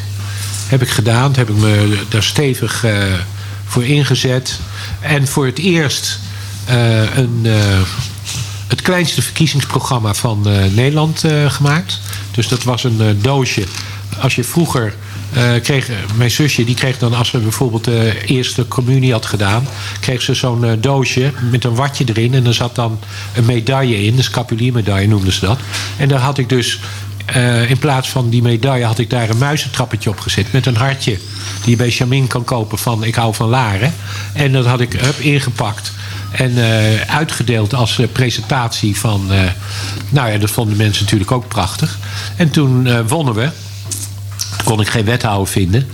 En eh, ik sla nu vier jaar over hoor. Want eh, we mochten eerst niet meedoen. Ja, nee, maar dit had je al- dit heb je verteld, ja, dat je wethouder bent En toen werd geworden. ik wethouder. En eh, nou ja, dat vond ik heel interessant. Ruimtelijke ordening en de cultuur. En toen heb ik echt eh, het dorp ook een beetje... eh, Auto met chauffeur gekregen? Nee, dat niet. Dat is maar goed ook. Eh, nee, maar toen heb ik eh, ook het dorp heb ik echt ben ik me bezig gehouden om het te laden in de zin van eh, om ja, terug te grijpen op die historie wat Laarse families hadden opgebouwd. Eh, en toen heb ik bijvoorbeeld een eh, tableau vivant geschreven voor, eh, voor de Mauvenpomp die 100 jaar bestond. Hè, dus een soort living history. Nou ja, ik, ik kon me ongelooflijk eh, vermaken in die functie eh, eh, voor het dorp. En eh, nou ja, totdat ik eh, op een gegeven moment na vijf jaar ziek werd. En toen moest ik stoppen. Ik was zo vaak geopereerd tussendoor. En eh, ik, ik, ik kon dat gewoon niet meer eh, fysiek aanwezig zijn. Er zaten te grote gaten tussen. Maar toen ben ik dus begonnen met Bollan. En die, die columns in de krant die zijn allemaal gebundeld. En dat ging allemaal over ja, de, de, de, paradijsvogels. Ik zeg altijd, dat is mijn motto. Kijk, mensen die buiten Laren wonen, die hebben altijd een beetje patserige, poenerige indruk van dit dorp. Maar ik zeg altijd, de werkelijk rijkdom van Laren, die eh, zit van binnen. Zoveel bijzondere karakters wonen er. En ja, ik ken inmiddels nu zoveel mensen eh, in ons dorp. En dat zijn gewoon hele bijzondere mensen. Mensen die bijvoorbeeld een hele grote organisatie gehad hebben en dingen hebben opgezet. Ik bedoel, je, je zal toch eh, als gemeente dromen dat je zo iemand als eh, Els Blokker in je, in, je, in je dorp hebt wonen. Die dan een, eh, een vleugel van tientallen miljoenen guldens. Plus nog haar eigen collectie die ze met Jaap heeft opgebouwd. Schenkt aan het museum. Maar er zitten ook hele, hele bijzondere, andere bijzondere mensen in. En daar ben ik over gaan schrijven. Van de bijenkorf, want die heb ik natuurlijk net zo goed behandeld. Maar dan begin ik bij de luifel, hè, zoals het allemaal begonnen is. En eh, totdat eh, nu, en eh, wel eens vreemde gasten die binnenkomen... en die dan even door de vrouw des eh, cafés eh, wordt behandeld... eventueel met een tik op de vingers... maar dan in de grootte van een honkbalknuppel. Dus allemaal dat soort dingen, dat, eh, dat beschrijf ik. Maar ik, ik beschrijf ook bijvoorbeeld mijn liefde voor de pianisten.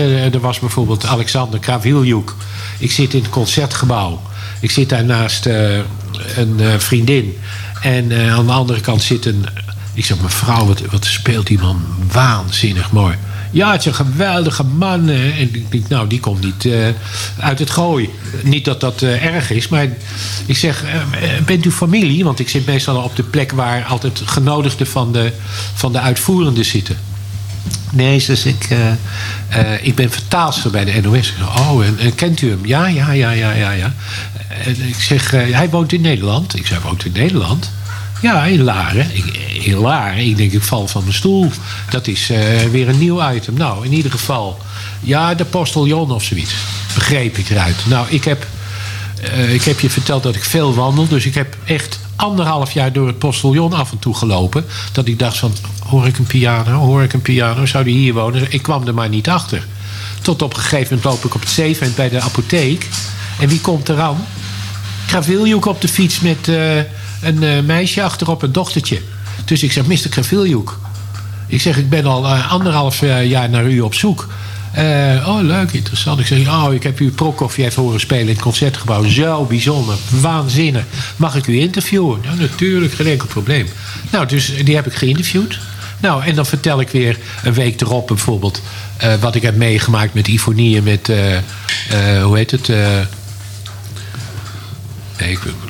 Oh, wat erg. Namen. Maakt niet uit, gaan we zo verder. Maar nu we toch in de klassieke sfeer zitten. Oh nee, dat kan natuurlijk niet, Erik. Ik, we zouden iets anders gaan draaien. Maar het lijkt mij toch wel mooi om dan... Horowitz, Horowitz. Nee, wacht even. Horowitz. Wacht even, wacht even, als het mag. Ja, tuurlijk mag het, Leo. Nee, op een gegeven moment eh, nog een televisieverhaal, want je wil een televisieverhaal.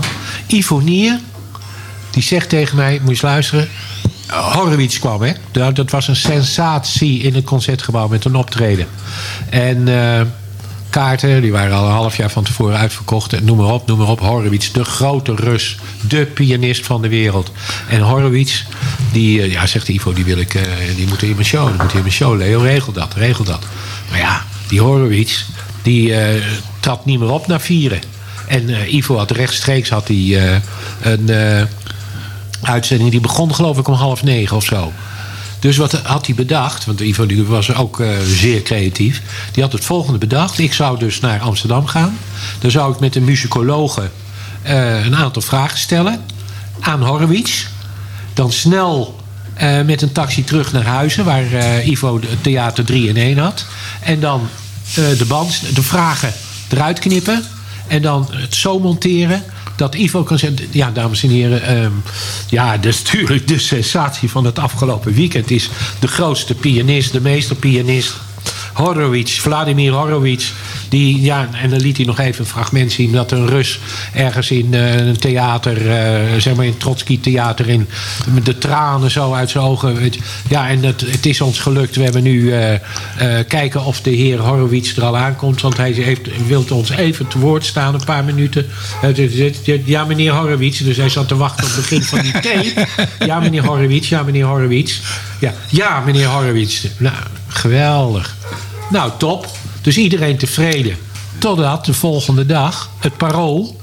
Ja, er stond een fotograaf, hadden wij niet gezien. En die schreef dat het niet live was. Mooi, hè?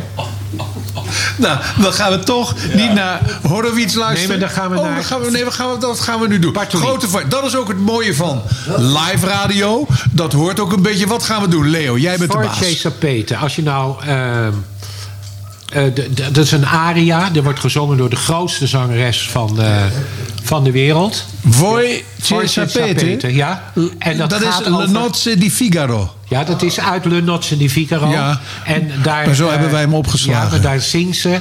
eh, de, zenuwen gieren door de keel, want ze is verliefd. En wat doet die verliefdheid met je? En daar gaat die aria over. En eh, Bartoli, die is, daar heb ik een mooi verhaal over straks. Bartoli, die was de grote fan... eh, of de grote fan was eh, mijn broer. En toen mijn broer, eh, die had de ziekte van Kaler, jammer genoeg. En daar deed ik alles mee. En toen Joop weg moest als voorzitter raad van bestuur van Heijmans. Toen mocht ik Cecilia Bartoli van het bouwbedrijf uitnodigen. Voor een heel groot feest in Hilversum. En daar heeft ze toen opgetreden. En toen had mijn broer had een schoondochter en een zusje. En dat zusje studeerde piano. Die was 11 jaar in New York. Zeer getalenteerd, een Russische ook. Nou, en toen belde ik Jana op. Ik zeg, Jana, eh oom Joop die eh, binnenkort... Eh, zou jij Cecilia Bartoli durven te begeleiden in Fortje Sapete? Oh ja hoor, 11 jaar hè. Zonder schroom. En dat heeft ze toen gedaan. En dit is zo'n bijzondere aria. Daar gaan we daar nu naar luisteren, Leo. Ja, is dat zo spontaan.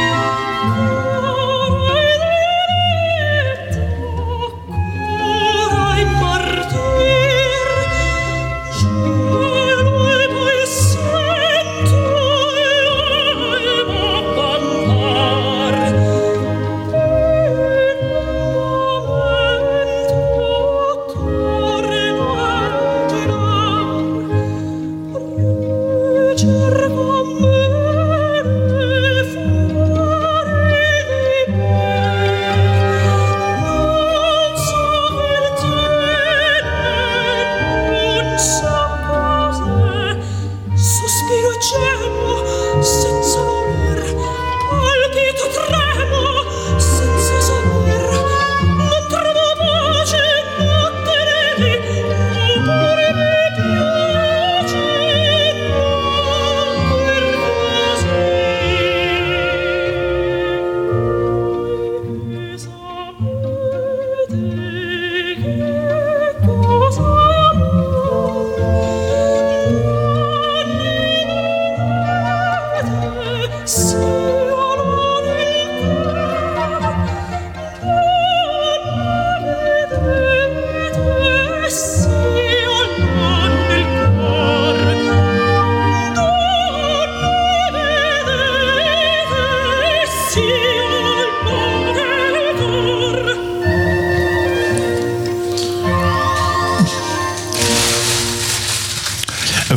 Ci sapete. Dat komt uit eh, Le Nozze di Figaro van Mozart. En de zangeres was Cecilia Bartoli. Ik was bij de... Toen zij de eerste... Welkom is- terug bij eh, de band om onze harten. En onze gast is, zoals u wel hoort, Leo Jansen. Maar die weet dat hij nog maar een kwartiertje heeft. En eh, je moet toch ook nog je eigen eh, radioprogramma promoten. Want dat wordt op, 21 mei is dat wordt op eh, twee na het leukste programma van Dorpsradio. Absoluut. Zaterdagochtend om 10 uur vanaf 21 mei. Dus dan ben ik jarig en dan beginnen we met een grote taart. Goed. Cecilia Bartoli, dus wereldberoemde mezzo-sopraan. Dus je moet je voorstellen, minutenlange applausen in het concertgebouw. Altijd uitverkocht, noem maar op. Maar ik had eh, Cecilia Bartoli voor mijn broer dus naar Nederland gehaald. En ehm, ja, er was een soort band. En eh, toen zij als eerste de Concertgebouwprijs kreeg in Amsterdam van, uit handen van Martijn Sanders, hadden ze een heel groot diner georganiseerd. Daar hadden ze alle stoelen uit het Concertgebouw gehaald. En daar zaten een aantal sponsoren, ik denk 25 tafels, van eh 10, 8 man. Goed. En daarbij was aanwezig Maxima en Willem-Alexander. Nou, dus eh, ik zat aan tafel met mijn broer en Annemarie en eh, Agnes. En eh, ja, ik, dat kwam opeens in mijn hoofd opzetten. Het zou natuurlijk toch wel leuk zijn als ik met Maxima, die natuurlijk meer dan hot was, om daarmee op de foto te komen. Dus eh, ik zeg tegen mijn broer, ik zeg, eh, wat heb jij ervoor over als ik straks met Maxima op de foto ga? En Maxima zat ongeveer 20 meter van me af. En eh, naast Bartoli. En aan de andere tafel zat eh 20 meter Willem-Alexander met anderen een topgast. Goed. Nou, en daaromheen allemaal mensen. En nou, zegt mijn broer, daar heb ik wel een fles champagne voor over. Ik zei, nou, dan, eh, nou kende ik toevallig de cateraar heel goed. Want had ik, ik heb ook veel feesten georganiseerd. Eh, mijn zoon, van mijn zoon van de broer, Jeroen Ensrink. Ik zeg, Jeroen, eh, heb jij eh, hier een fotograaf? Ja, zegt hij, ja. Ik zeg, "K- kun jij even die fotograaf naar onze tafel sturen? Dus die man, die komt naar onze tafel. Ik zeg, eh, wel geweldig zeg. Zou je wat voor mij willen doen? Nou, zegt hij, "Eh, wat dan? Ik zeg, nou, ik ga straks met Maxima op de foto. En dat u dan daar een foto van maakt. En dan niet gewoon een foto, maar gewoon in de mitrailleurstand. Ta, ta, ta, ta, ta, ta, ta, ta. en dan voor iedere foto die u krijgt, een fles wijn. Nou, zegt hij, dat is goed. Maar ja, ik zat dus aan die tafel en het diner, hè, dat eh, begon al. En eh, onder dat hoofdgerecht, ik denk, oh god man, hoe kom ik bij die Maxima? Weet je, dat lukt me niet. Dus ik had al een beetje de moed opgegeven. Totdat om kwart over tien Martijn Sanders, die was directeur van het Concertgebouw, die staat op en die zegt: Dames en heren, ehm, ik eh, verzoek u allemaal te gaan staan.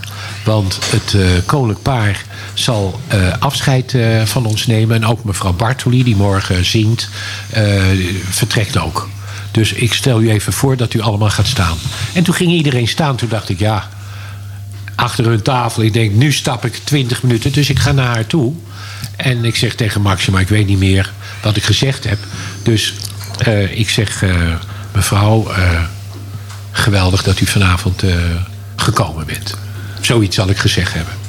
Nou, en da da da da da da da. Die man van die mitrailleur van, van het fototoestel. Nou, dus ik dacht, nou, ik heb de buit binnen, ik heb de fles champagne. Komt Willem-Alexander naar me toe. En die geeft me een hand en zegt... Mag ik u hartelijk danken voor de organisatie? ik, ik denk dat jij Maxima gevraagd hebt... How do you like your eggs in the morning? Oh, heerlijk nummer. Wordt de tune van mijn nieuwe programma, hè? Bollam. How do you like your eggs in the morning? I like mine with a kiss. Boiled or fried? I'm satisfied as long as I get my kiss. How do you like your toast in the morning? I like mine with a hug. Dark or light? The world's alright as long as I get my hug. I've got to have my love in him.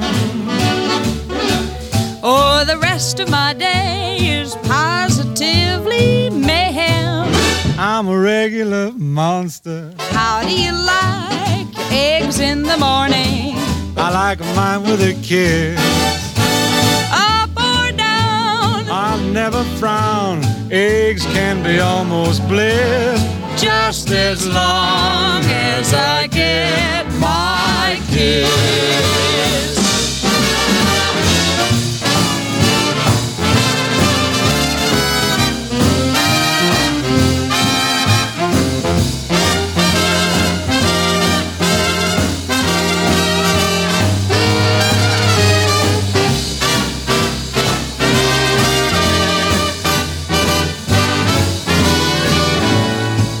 How do you like your How eggs in the you morning? like I like mine with a morning? kiss. I like mine with a kiss. Boiled or fried, I'm satisfied as long as I get my kiss.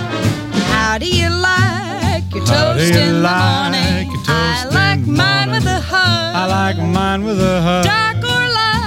The world's alright as, long as I get my hug. I've got to have my love in the AM. Oh, the rest of my day is positively mayhem. I'm a regular monster. How do you like your eggs in the morning? I like mine with a kiss. I'll never frown. Eggs can be almost bliss, just as long as I get my kiss.